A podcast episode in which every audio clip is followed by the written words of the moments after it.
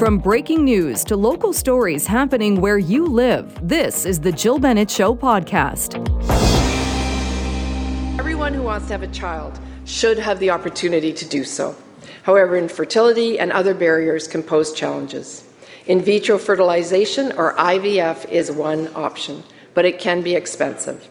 People who want to start a family should be able to, regardless of the relationship status, who they love, or how much money they make.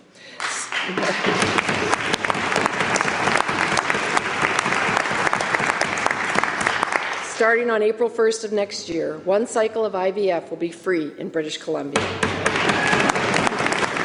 That was Finance Minister Katrina Conroy delivering the budget yesterday and announcing BC is joining Ontario, Manitoba, and Quebec in funding in vitro fertilization treatments. And that means, as you heard there, starting in April of 2025, the province will fully fund one round of the treatments for British Columbians. So, what does this mean and how might this help out? Well, Dr. Niamh Tallon joins me now, infertility and egg freezing specialist at the Olive Fertility Center. Center. Dr. Tallon, thank you so much for being with us. My pleasure. Thanks for having me. Uh, what is your response when you heard that BC is going this route, uh, following uh, what the other provinces are doing and going to be providing this funding? So, I do think it's such a positive statement, and it feels like a very remarkable and celebratory time, um, given the sentiments that were expressed. I live and breathe the, the belief that all individuals should have a right to family. Um, so, certainly, um, very welcomed statements. I would say we're as like a, a leader um, in provision of fertility care in BC. It's a little shocking that this was the first time we'd actually heard of uh, the plan, and I know you know we heard the the uh, sentiments that there will be an expert panel and contribution to um, make plans for the beginning of rolling out the funding in April of 2025. Um, but as you know, lots of stakeholders to be considered. I'm hoping there will be collaborative discussion and the opportunity to really ro- roll this out wisely, as we've learned a lot from how uh, other provinces have done the same. Right, because it doesn't seem like there are a ton of details. Uh, again, that one round would be funded to help people, and uh, this is a program. I think the finance minister said the estimation it is it will cost about thirty-four million dollars a year. Won't be means tested, but will will cover both the treatment and medication for a single cycle. What kind of what kind of a cost would we be talking about for that single cycle? So, well, that's what we're not sure of how they plan to actually meet that. Um, in, by our estimates, you could easily use all of that funding within six months of uh, the first year to come. So, if we look at what happened in Quebec, um, once you um, you know have no financial barriers, which is the ideal, you have broader access to a much greater population of people, more diverse population. You're going to see more unemployed individuals accessing treatment, which is great. Uh, no salary means um, testing to get in to do treatment. But what they saw over the five year experience of having rolled this out in Quebec was an average of 10,000 cycles per year were needed to meet the demand. And so our present infrastructure is not in place to really support this as yet. I think this um, information being rolled out with like a very clear idea of who the patients are that are going to be eligible. Will they have had to have failed alternate treatments before access to IVF? Will um, all aspects of recommended treatment be covered for them and subsequent frozen embryo transfer cycles? Um, right now in Quebec, they don't allow access for poorer prognosis patients. So you have to be 41 or younger to start treatment. Um, and the vast majority of our patients who need IVF right now are of advanced age and really waiting a year to hear the details could be detrimental for their overall success long term with any fertility treatment. Um, as you can imagine, this is a very sensitive topic and anxiety provoking for those who really want a family. And so this could be really excruciating, this time of waiting for these details. Um, so it is a little disappointing in terms of how it has uh, been announced. And, like you said, waiting for those details because those are uh, important details. If if this does follow what Quebec is doing and it's 41 or younger, uh, I would like you just said that's going to exclude a, a pretty big number, or or at least a, a number of people that uh, a number of women that want this treatment. Is there a cap as it stands? If somebody, uh, as people pay for this and pay a lot of money for these treatments, is there a, an absolute cap on the age, or is it left up to the patient? No, there is. So, um, really, we know from the science that if you do IVF over the age of 45 years um, with your own eggs at that age, your probability of bringing home a baby is the same had you been trying on your own. So, there's no advantage to using assisted reproductive technologies. Really, then we're offering donor egg IVF. We're looking at the eggs of a younger woman, or potentially, if you've frozen your younger eggs earlier, you could consider using them at that time. Um, uh, we'll facilitate um, getting someone pregnant up to the age of 50 years of age with donor eggs. Okay, um, and that's kind of understood across the country as the, the broad cutoff. However, um, multiple places across the country that do have funding do not offer treatment to women up to that age of 45 years. Like many have a cutoff at 43, and in, in funded programs under the age of 41. Uh, so even with not without knowing the details of what is being rolled out in BC, it would seem strange, wouldn't it, if it went in a completely different direction or if it didn't perhaps follow some of the guidelines or what's in place in other areas? I would be surprised. Like, you have to be judicious in how you distribute those funds, and you want to have at least a reasonable probability of pregnancy for those that are going through treatment. So, my initial feeling was the, the announcement really was so exciting to hear. It didn't matter what relationship status, if you were a single woman, if you were same sex, you're going to have a right to family. I'm not really sure that the details will pan out exactly like that. Um, one of the pieces that I really am worried about is for these people now waiting and potentially delaying in this year. I would really encourage patients who are unsure about their fertility status to still reach out to their fertility doctors and work out what it means a delay would mean for them. Um, really, that's what they should be doing at this time. I would call also for the province to look very closely at the existing infrastructure that exists within the hospital system. So, as it stands right now, um, MSP covers for consultation with a fertility doctor and for the workup, uh, the tests that are needed. Unfortunately, and more profoundly since COVID, um, there has been a deprioritization in accessing some of the tests through radiology and clinics in the lower mainland, where women are calling month after month desperately trying to access assessments to make a diagnosis of whether they not uh, whether or not they have tubal or uterine disease. And these tests are meant to be covered and supported for by MSP. We have patients who are waiting four, five, six months to access this test and are looking for alternatives and will, willing to pay privately because they, there is no other alternative. Well, that's with our present volume right now. Now, if we open the gates to access to everyone, we need to have a full rounded idea of how we're going to support these patients accessing the assessments, let alone consultation with doctors um, and a plan for treatment. Hmm. Uh, my guest is Dr. Niamh Tallon, uh, infertility and egg freezing specialist with the Olive Fertility Center. Uh, Dr. Tallon, I'm curious as well with the funding of one round of IVF, how often do we know how often one round is successful and that's all it takes?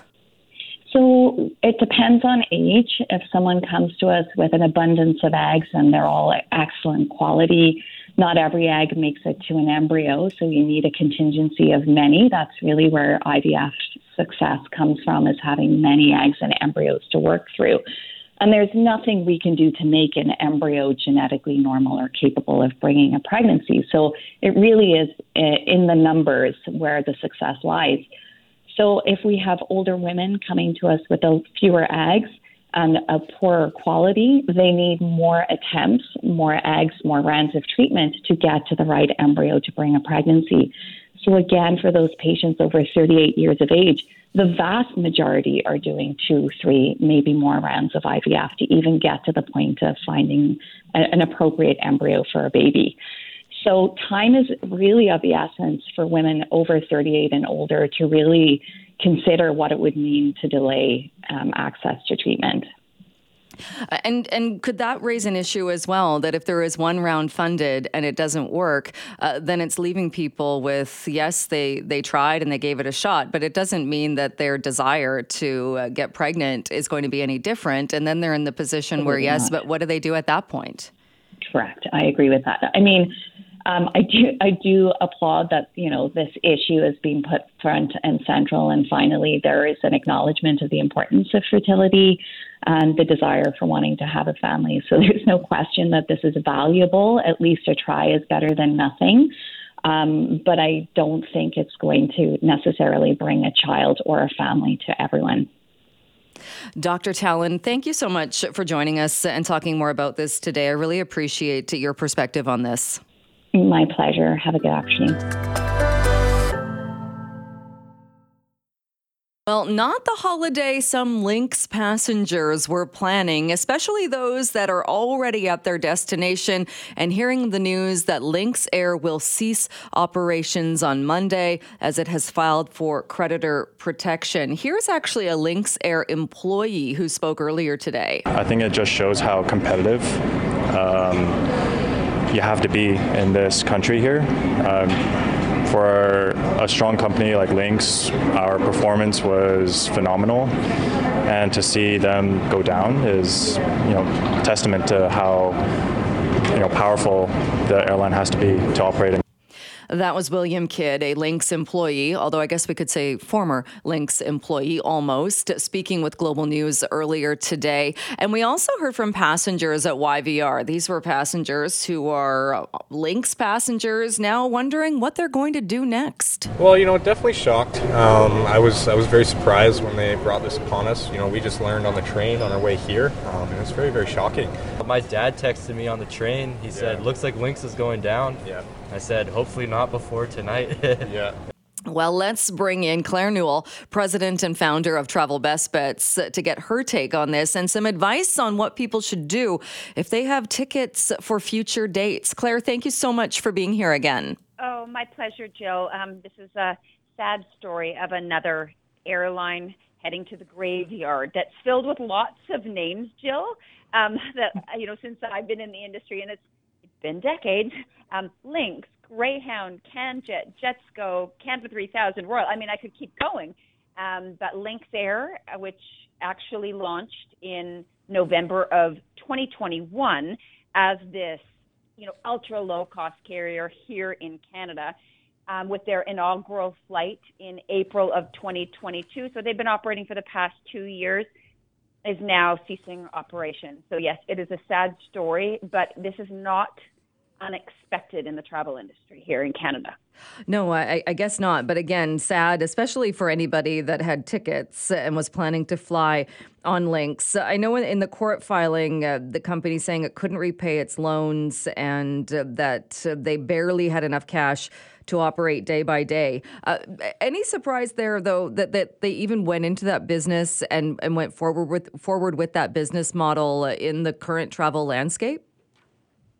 Well, it was just after the restrictions eased after COVID, and you know they did cite things like rising operating costs and high fuel prices and exchange rates and increasing airport charges and a difficult economy and regulatory environment. The reality is, though, when you come in as an ultra low cost carrier, coming against the big Canadian aviation carriers, and promising to make air travel accessible to all Canadians and putting out fares to many destinations that were absolutely unsustainable. And I've been saying it for years that they've been un, um, not sustainable. I mean, we're talking about Vancouver to Toronto for like $99 each way. Well, there's absolutely no way that you can keep operating like that. The the costs of running an airline are far far greater. You need um, so much more than that, and they were obviously trying to carve out uh, their market share but against the fact uh, the, the other companies that kind of came out and emerged after COVID, like Porter, Lynx,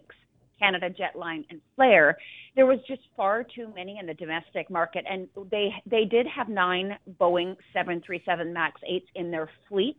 and they were going to 23 destinations all across Canada, as well as into the U.S., uh, places like Tampa, Phoenix, San Francisco, and actually just last week they added a flight to Cancun. So for the people, there's a lot of people affected, you know, that are now going to be scrambling to try and get um, their flights home in many cases because they may be in destinations. So this is an opportunity for some of the other airlines to come to the table. I know WestJet already has.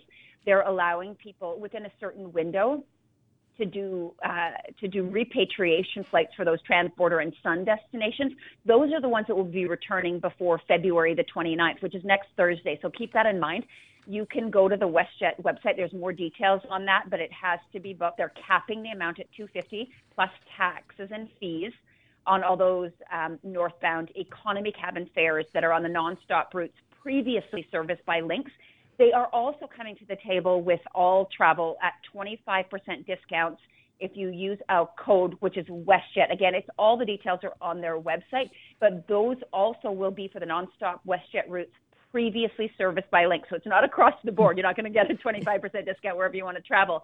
It's for travel between February the 22nd and October 26th, was, which is when some flights were still coming back um, from from the Link. So people were booked into those. And those bookings, again, have to be made by February 29th, which is next Thursday. All right, that is a, a bit of good news, I think, for people who are caught up in this. Uh, there also seemed to be some confusion with the news being that the shutdown would be as of Monday. But I know uh, Global News was talking to people at YVR. People have been talking at Pearson in Toronto, and, and people saying that they're already stranded. Um, that's interesting. So, what this um, likely is is that there are people in certain destinations that won't be serviced in their regular schedule. So their last flight will be at 12:01 Mountain Time on Monday, February the 26th, which is really kind of Sunday evening. If, right. if, if you you catch what we're doing. So um, there may be what they're trying to do is get as many as they can back before then, and they're working with um, people who are in destination to try and get them back. They'll also might have crew that need to get back as well. So that's why they're continuing operations for a little while. But there there will be people who will be in destination. Now, not everyone is going to be able to be handled by Lynx and get on flight. So I know that um, passengers with existing bookings and if they're at destination, they're advised to contact their credit card company to secure refunds for that pre-booked travel. They're likely not getting that money back from Lynx They don't have the funds. They were using that money for operations. So make sure that you do that for services not rendered. For those who are in destination, the sooner that they get flights back, the cheaper it will be. Um, if WestJet has some space on those returning ones, then obviously that is going to be helpful. But there will be I hope some other carriers that come to the table. We have not yet heard if Air, Canada will. Hopefully, they will be coming to the table as well, um, because there, you know, there's only going to be limited numbers of seats on the ones that are that are coming back from those destinations. So a really, really rough situation for a lot of Canadians with existing bookings on Lynx. Oh yeah, and Claire, when you talk about the fact that that Lynx came into the market, it was billing itself as an ultra low cost airline. a lot of uh, uh, similarities, maybe, with some of the low cost airlines that we see in parts of Europe. And and you mentioned some of the other the other airlines that are still operating. Is there a reason you think why why Lynx couldn't make a go of it? So why Lynx has had to ground its planes, but the other ones are, are still operating? Uh, you know, I think that they just um, obviously didn't get the investment lined up that needed to be there, and um, maybe the, the the management. I of course have not had access to their books to look at this and what they cited as the rising operational costs, high fuel prices, and exchange rates, et cetera. All of that are what other airlines are facing here in Canada as well. Um, the other airlines that kind of came to the table after COVID and it started bigger expansion one of them had had a, a long history, which was Porter, and so they've made some real strides, and they're um, doing some alliances with some other airlines, like Alaska Airlines and Porter, together. So I just feel like sometimes it's the smallest one that loses out. You know, Flair would be the the um, the other ultra low cost carrier in this marketplace, and now they will be on a bit more stable ground, Jill now that Lynx is not in the game. All right. And you mentioned too, so looking, uh, if people need to look at maybe some of the other airlines and taking uh, advantage of, of, the deals and if they, they need to still get home or whatnot. I know there was some talk as well of if you booked on a credit card, if you, people were being told to, to contact their credit card companies. Yes. What are you telling people? If somebody has booked a, a ticket for Lynx uh, that is a ticket for after that airline is going to be grounded, what should they be doing? Yeah, they have actually been and it's actually on Lynx's website that passengers with existing bookings are advised to contact their credit card companies to secure funds um, for pre-booked travel. And you can get a lot more of information on uh, website. There is a frequently asked questions page. So on the homepage, you can just click a FAQ button and, and go into details on that. If you want to go uh, on the trip that you had planned with Lynx that is now not going, the sooner that you book, the better. And I have been advising people for a long time. I probably you will hear me like a like a broken record, Jill, saying if you're booking on an ultra low cost carrier, you need to have travel insurance that will protect you if something goes sideways with your airline. And this is a prime example of why. Um, so I know that it's super attractive to get sixteen dollars there between you know here like point A and point B, but those types of deals often are with airlines that go out into the marketplace and say they're going on scheduled routes six times a week and then they pull back to two and you can't go on those dates or they cancel it altogether or in the worst case scenario something like this happens. So um, a word of caution on that if you are booking with any any low cost carrier it's really important to do that. I know that people are going to have a lot of questions as to what to do with those future tickets but right now the advice is contact your credit card company um, and and it is for services not rendered because it will be like drawing blood from a stone from Lynx. They will not have the funds to, to refund their their um, well potentially what would have been their upcoming customers. All right, good advice as we see uh, this airline being grounded. Claire, thank you so much for doing this. You know, my pleasure, Joe.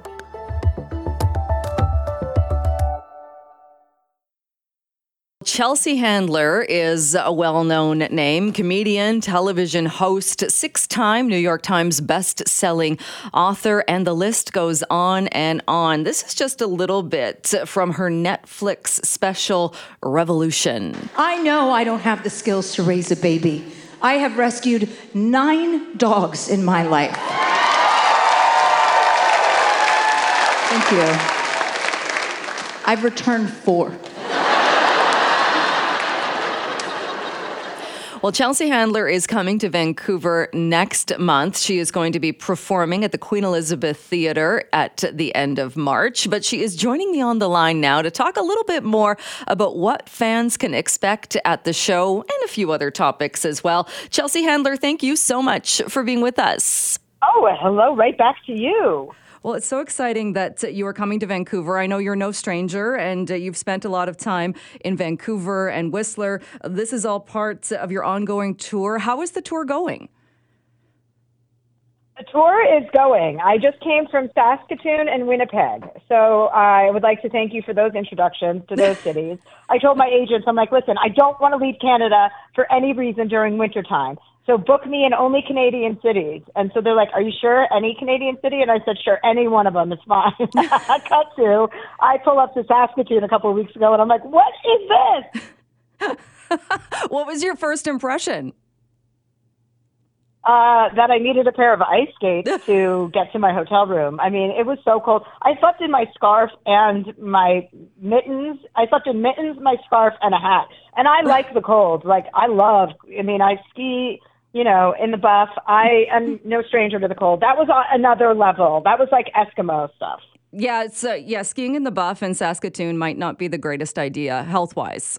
Uh, right. No, I didn't do that. There's no skiing anyway because there are no mountains, so you don't even have to worry about that. that is true. Well, that you will uh, you will see some mountains. Obviously, you know that when you come to Vancouver. Uh, there's so much stuff that you have done, and and kind of looking back at your career. I want to go back a little bit further, though. I'm curious, and I often ask comedians this: When did you first realize that you were funny and that you could make people laugh? Uh, probably when I was a little kid. I got a lot of attention for being cute when I was little, but I I didn't like that vibe. I wanted attention for being smart, you know. And I felt like I think I found that the the quickest way to have people believe that you're smart is to be funny.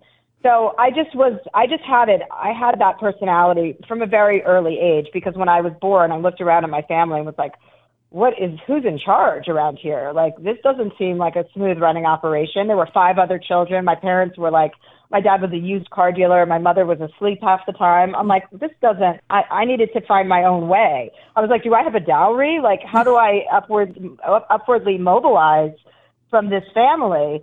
So I kind of got very entrepreneurial and funny at an early age. I started a hard lemonade stand when I was about eight, which meant I like sold tequila, gin, and whiskey at my lemonade stand to children or adults. Like whoever was a buyer, I didn't discriminate. um, and I made a lot of money that way. And then I started a babysitting company when I was 10. I lied and said I was 15, and I ended up spending that entire summer babysitting for a 14 year old boy.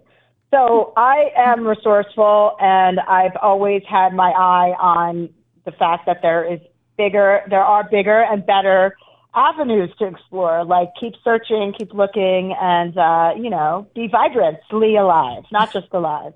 Uh, you've written a lot about uh, some of the things you just mentioned, your family uh, growing up in your books. Uh, people might not know this. Uh, you've written six best selling books, and uh, again, touching on a lot of those subjects. have you worked that into this tour as well, as far as part of the act being about family in those early years? Uh, yeah, well, the first half is about my family and growing up and um, me discovering and finding my Pikachu when I was mm-hmm. around nine years old. And then I have some stories when I get older uh, about some famous people who have been canceled. I have a really good story about Bill Cosby, which not a lot of people can say. I have a great dinner story about having dinner with Woody Allen and Soon-Yi Previn and what I said to him. And uh yeah, I have a lot.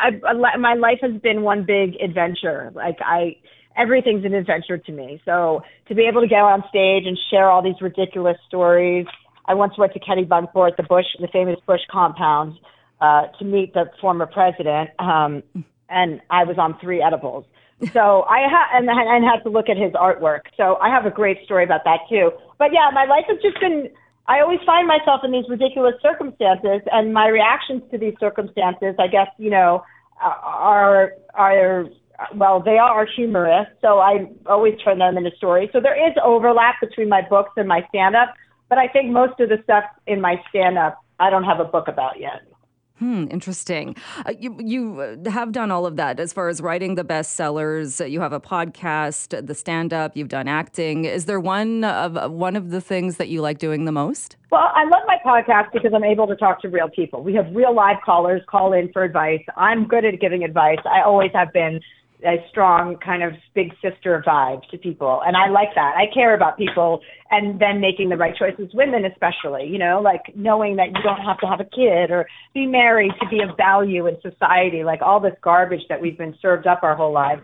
It's really nice to be able to like sit and do something that isn't a vanity project. And and it's been a huge success. And I love that aspect of things. But you know I get to live this great life between my stand up my podcast and books I'm working on my new book right now, my next book right now. And it just frees me up to, you know, if I want to take the summer off and travel around the world, I get to do that. And if I want to work, I work. So I'm in a really good spot and I'm very grateful and appreciative of all the hard work I've put into my career and to have all these fans, you know, show up for me year after year on all these tours I've done. I think I'm enjoying stand up more than I ever have. So that's a gift in and of itself. that's uh, that's amazing. One of the lines in in uh, your book, "Life will be the death of me," or I won't quote it exactly, but it was something along the lines of what you just mentioned. People asking, "Why don't you have kids? Why haven't you been married?" and saying that that kids just wouldn't have been a good use of your time. Uh, do people still ask you those things? Why you didn't do uh, other things with your life, even though you've had this wildly successful life? Um, you know, they don't. I think I've gotten my message across loud and clear at this point. I mean, it's pretty public how much I don't want kids. Um, but it, yeah, it's more for other women. Do you know what I mean? Like mm-hmm. at this point, I'm spreading that message for all the other women who feel the way that I do, of which there are millions who don't want to have children, who don't want to be married or tied down to one person for the rest of their life. Like I'm speaking for that group of people because there aren't enough ambassadors to that group of people. We hear about all the great things about having kids and being married. What we don't hear about is the people taking, you know, responsibility for the fact that they might not be good at that. if you asked either one of my dogs, or if either one of my dogs could talk, they would endorse the idea of me never parenting a real child. You know what I mean? Like it's a smart decision, not a stupid one. and uh, you you talked about the podcast, how you get to to talk to real people. What annoys you the most about people? I guess when people don't take your advice or you know, if you're telling someone something out of love, like I have no skin in the game with half these people who are calling in for their problems, you know. But like I, I'm going to give you a firm hand, and I'm going to give you like I'm going to give it to you straight and like you should take that advice and be grateful for it. And i think sometimes when you're honest with people they they have a hard time accepting your honesty because it can be you know direct or a little bit harsh. But i think honesty is a gift you know? Like we live in a world where people are just so full of it and lying and and filters and everything's just a fake you know? Like i think it is very valuable and to to be truthful to people, especially women to women. You know what I mean? Like if I see a guy doing something and I don't even know his girlfriend or his wife, like I will tell her. Like I'm not going to be one of those women who's like, it's not my place, it's not my business. It isn't your place or isn't your business. But as a woman, I feel like all women are my business. Well, I uh, love your work, and I'm so excited that you're coming to Vancouver at the end of March. Chelsea, is there anything we haven't covered that you wanted to make sure you got across? Oh, just that I love Canada, and thank you for loving me back. well, thank you for coming back. That is Chelsea Handler. She's bringing her tour again to Vancouver at the end of March.